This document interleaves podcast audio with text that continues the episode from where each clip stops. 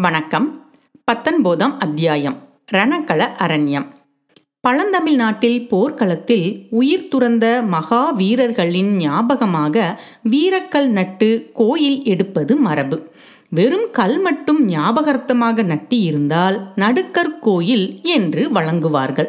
அத்துடன் ஏதேனும் ஒரு தெய்வத்தின் சிலையையும் ஸ்தாபித்து ஆலயமாக எழுப்பியிருந்தால் அது பள்ளிப்படை என்று வழங்கப்படும்.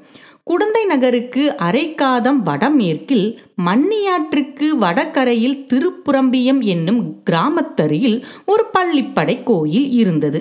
இது அந்த பிரதேசத்தில் நடந்த ஒரு மாபெரும் போரில் உயிர் நீத்த கங்க மன்னன் பிரிதிவிபதியின் ஞாபகமாக எடுத்தது. உலக சரித்திரம் அறிந்தவர்கள் வாடலூர் சண்டை பானிபத் சண்டை பிளாஸ்டிக் சண்டை போன்ற சில சண்டைகளின் மூலம் சரித்திரத்தின் போக்கே மாறியது என்பதை அறிவார்கள். தமிழ்நாட்டை பொறுத்தவரையில் திருப்புரம்பியம் சண்டை அத்தகைய முக்கியம் வாய்ந்தது. நமது கதை நடந்த காலத்துக்கு சுமார் நூறு ஆண்டு காலத்துக்கு முன்னால் அச்சண்டை நடந்தது. அதன் வரலாறு தமிழ் மக்கள் அனைவருக்கும் தெரிந்திருக்க வேண்டியது அவசியம். கரிகால் வளவன் பெருநற்கிள்ளி இளஞ்சேட் சென்னி தோடித்தொட் செம்பியன் முதலிய சோழகுல மன்னர்கள் சீரும் சிறப்புமாக சோழ நாட்டை ஆண்டிருந்த காலத்துக்கு பிறகு ஏறக்குறைய ஐநூறு அறுநூறு வருஷ காலம் சோழர் குலத்தின் கீர்த்தியை நீடித்த கிரகணம் பிடித்திருந்தது. தெற்கே பாண்டியர்களும் வடக்கே பல்லவர்களும் வலிமை மிக்கவர்களாகி சோழர்களை நெருங்கி வந்தார்கள். கடைசியாக சோழ குலத்தார் பாண்டியர்களின் தொல்லையை பொறுக்க முடியாமல் அவர்களுடைய நெடுங்கால தலைநகரமான உறையூரை விட்டு நகர வேண்டி வந்தது. அப்படி நகர்ந்தவர்கள் குடந்தைக்கு அருகில் இருந்த பழையாறை என்னும் நகருக்கு வந்து சேர்ந்தார்கள். ஆயினும் உறையூர் தங்கள் தலைநகரம் என்னும் உரிமையை விட்டு விடவில்லை. கோழிவேந்தர் என்னும் பட்டத்தையும் விட்டுவிடவில்லை. பழையாறை சோழ மன்னர்களில் விஜயாலய சோழர் என்பவர் இணையில்லா வீரப்புகழ் பெற்றவர். இவர் பற்பல யுத்த களங்களில் முன்னணியில் நின்று போர் செய்து உடம்பில் தொன்னூற்றாறு காயங்களை அடைந்தவர். எண் கொண்ட தொன்னூற்றின் மேலும் மிரு மூன்று பொன் கொண்ட வெற்றி புரவலன் என்றும் புன்னூறு தன்னிரு மேனியிர் பூணாக தொன்னூறும் ஆறும் சுமந்தேனும் என்றெல்லாம் பிற்கால ஆஸ்தான புலவர்களால் பாடப்பெற்றவர். இவருடைய மகன் ஆதித்த சோழன் தந்தைக்கு இணையான பெரு வீரனாக விளங்கினான். இவனும் பல போர்களில் கலந்து கொண்டு புகழ் பெற்றான். விஜயாலய சோழர் முதுமை பிராயத்தை அடைந்து மகனுக்கு பட்டங்கட்டி விட்டு ஓய்ந்திருந்தார். அச்சமயத்தில் பாண்டியர்களுக்கும் பல்லவர்களுக்கும் பகைமை முற்றி அடிக்கடி சண்டை நடந்து கொண்டிருந்தது. அந்த காலத்து பாண்டிய மன்னருக்கு வரகுணவர்மன் என்று பெயர். பல்லவ அரசனுக்கு அபராஜிதவர்மன் என்று பெயர். இந்த இரண்டு பேரரசர்களுக்குள் நடந்த சண்டைகள் பெரும்பாலும் சோழ நாட்டில் நடைபெற்றன. யானையும் யானையும் மோதி சண்டையிடும்போது நடுவில் அகப்பட்டு கொள்ளும் சேவல் கோழியைப் போல் சோழ நாடு அவதிப்பட்டது. சோழ நாட்டு மக்கள் துன்புற்றார்கள். எனினும் இப்போர்களை விஜயாலய சோழர் தமக்கு சாதகமாக பயன்படுத்தி கொண்டார். ஒவ்வொரு போரிலும் ஏதாவது ஒரு கட்சியில் தம்முடைய சிறிய படையுடன் போய் கலந்து கொண்டார். வெற்றி தோல்விகள் மாறி மாறி வந்தாலும் சோழ நாட்டில் போர்க்குணம் மிகுந்து வந்தது. காவிரி நதியிலிருந்து பல கிளை நதிகள் பிரிந்து சோழ நாட்டை வளப்படுத்துவதை யாவரும் அறிவார்கள். அக்கிளை நதிகள் யாவும் காவிரிக்கு தெற்கே பிரிகின்றன.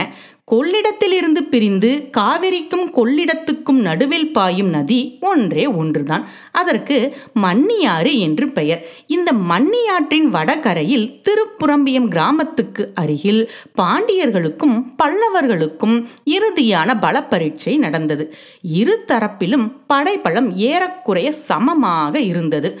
பல்லவ அபரிஜிதவர்மனுக்கு துணையாக கங்க நாட்டு பிரதிவிபதி வந்திருந்தான். ஆதித்த சோழனும் அபராஜிதவர்மனுடைய கட்சியில் சேர்ந்திருந்தான். பாண்டிய சைனியத்துடனும் பல்லவ சைனியத்துடனும் ஒப்பிட்டால் சோழ சைனியம் மிக சிறியதாகவே இருந்தது. எனினும் இம்முறை பாண்டியன் வெற்றி பெற்றால் சோழ வம்சம் அடியோடு நாசமாக நேரும் என்று ஆதித்தன் அறிந்திருந்தான். ஆகையால் பெரிய சமுத்திரத்தில் கலக்கும் காவிரி நதியைப் போல் பல்லவரின் மகா சைனியத்தில் தன்னுடைய சிறு படையை சேர்த்திருந்தான். காத தூரத்துக்கு காத தூரம் ரணகளம் பரவி இருந்தது. ரத கஜ துரக பதாதிகள் என்னும் நாலு வகை படைகளும் போரில் ஈடுபட்டிருந்தன. மலையோடு மலை முட்டுவது போல் யானைகள் ஒன்றை ஒன்று தாக்கிய போது நாலா திசைகளும் அதிர்ந்தன. புயலோடு புயல் மோதுவது போல் குதிரைகள் ஒன்றின் மீது ஒன்று பாய்ந்தபோது குதிரை வீரர்களின் கையில் இருந்த வேல்கள் மின்வெட்டுக்களைப் போல் பிரகாசித்தன. ரதத்தோடு ரதம் மோதி சுக்குநூறாகி திசையெல்லாம் பறந்தன. காலால் வீரர்களின் வாள்களோடு வாள்களும் வேல்களோடு வேல்களும் உராய்ந்த போது எழுந்த ஜங்கார ஒளிகளினால் திக்கு திகாதங்கள் எல்லாம் நடுநடுங்கின. மூன்று நாள் இடைவிடாமல் சண்டை நடந்த பிறகு ரணக்களம் முழுவதும் இரத்தக்கடலாக காட்சியளித்தது. அந்த கடலில் செத்த யானைகளும் குதிரைகளும் திட்டு திட்டாக கிடந்தன. உடைந்த ரதங்களின் பகுதிகள் கடலில் கவிழ்ந்த கப்பலின் பலகைகள் போல மிதந்தன. இரு தரப்பிலும் ஆயிரம் பதினாயிரம் வீரர்கள் உயிரிழந்து கிடந்தார்கள். மூன்று நாள் இவ்விதம் கோரயுத்தம் நடந்த பிறகு பல்லவர் சைனியத்தில் ஒரு பகுதிதான் மிஞ்சியிருந்தது. மிஞ்சியவர்களும் மிக களைத்திருந்தார்கள். பாண்டிய நாட்டு வீரமறவர்களோ களைப்பையே அறியாத வரம் வாங்கி வந்தவர்களைப் போல் மேலும் மேலும் வந்து தாக்கினார்கள். அபராஜிதவர்மனுடைய கூடாரத்தில் மந்திர ஆலோசனை நடந்தது. அபராஜிதன் பிரதிவிபதி ஆதித்தன் ஆகிய மூன்று மன்னர்களுடன் படைத்தலைவர்களும் கலந்து ஆலோசித்தார்கள். இனி எதிர்த்து நிற்க முடியாது என்றும் பின்வாங்கி கொள்ளிடத்துக்கு வடகரைக்கு சென்று விடுவதே உசிதம் என்றும் முடிவு செய்தார்கள். இப்படிப்பட்ட நிலைமையில் போர்க்களத்தில் ஒரு அதிசயம் நடந்தது. முதுமையினால் தளர்ந்தவனும் உடம்பில் தொன்னூற்றாறு காயவடுக்கள் உள்ளவனும் கால்களில் பட்ட கொடிய காயத்தினால் எழுந்து நிற்கும் சக்தியை இழந்தவனுமான விஜயாலய சோழன் எப்படியோ யுத்த அரங்கத்துக்கு வந்துவிட்டான். பல்லவ சைனியம் பின்வாங்கி கொள்ளிடத்துக்கு வடக்கே போய்விட்டால் சோழ நாடு மறுபடியும் நெடுங்காலம் தலையெடுக்க முடியாது என்பதை உணர்ந்திருந்த அந்த கில சிங்கத்தின் கர்ஜனை பல்லவர் கட்சியில் எஞ்சியிருந்த வீரர்களுக்கு புத்துயிர் அளித்தது. ஒரு யானை எனக்கு ஒரு யானை கொடுங்கள் என்றான். நமது யானைப்படை முழுதும் அதமாகி விட்டது. ஒன்று கூட தப்பவில்லை என்றார்கள். ஒரு குதிரை ஒரு குதிரையாவது கொண்டு வாருங்கள் என்றான். உயிருள்ள குதிரை ஒன்று கூட மிஞ்சவில்லை என்று சொன்னார்கள். சோழ நாட்டு சுத்த வீரர்கள் இருவரேனும் மிஞ்சி உயிரோடு இருக்கிறார்களா? இருந்தால் வாருங்கள் என்று விஜயாலயன் அலறினான். இருவருக்கு பதிலாக இருநூறு பேர் முன்னால் வந்தார்கள். இரண்டு பேர் தோளில் வழியும் நெஞ்சில் உரமும் உள்ள இரண்டு பேர் என்னை தோல் கொடுத்து தூக்கிக் கொள்ளுங்கள். மற்றவர்கள் இரண்டு இரண்டு பேராக பின்னால் வந்து கொண்டிருங்கள். என்னை சுமக்கும் இருவர் வீழ்ந்தால் பின்னால் வரும் இருவர் என்னை தூக்கிக் கொள்ளுங்கள். என்றான் அந்த வீராதி வீரன். அப்படியே இரண்டு பீமசேனர்கள் முன்னால் வந்து விஜயாளனை தோளில் தூக்கிக் கொண்டார்கள். போங்கள் போர் முனைக்கு போங்கள் என்று கர்ஜித்தான். போர்க்களத்தில் ஓரிடத்தில் இன்னமும் சண்டை நடந்து கொண்டிருந்தது. தெற்கத்தி மறவர்கள் கீழே நாட்டாரை தாக்கி பின்வாங்க செய்து கொண்டே வந்தார்கள். இருவருடைய தோள்களில் அமர்ந்த விஜயாலயன் அந்த போர் முனைக்கு போனான்.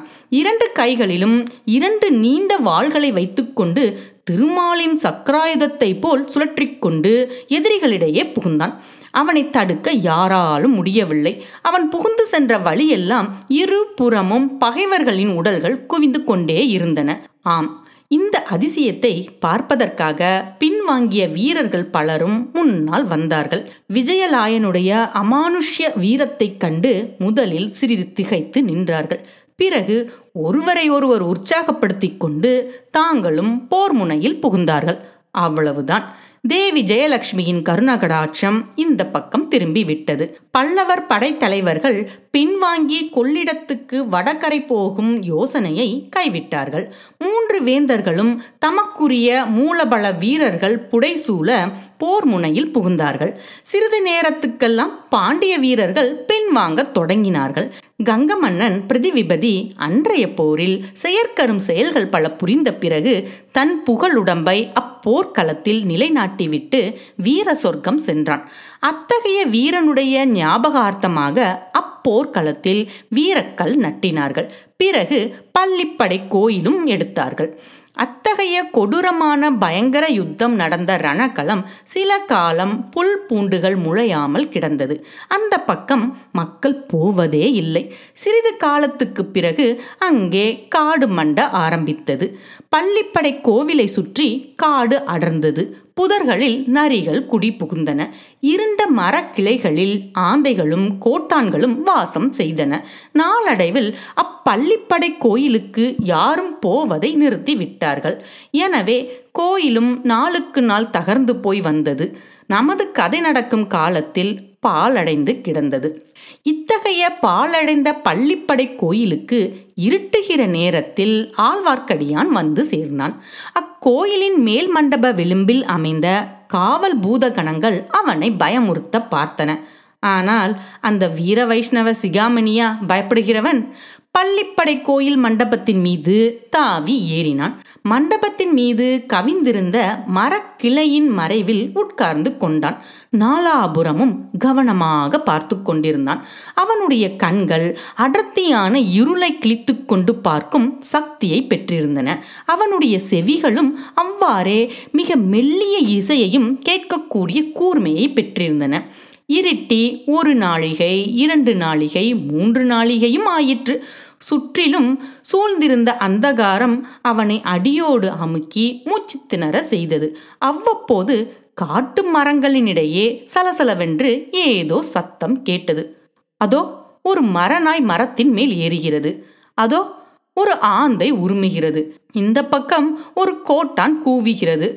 மரநாய்க்கு பயந்து ஒரு பறவை சடசடவென்று சிறகை அடித்துக்கொண்டு மேல் கிளைக்கு பாய்கிறது.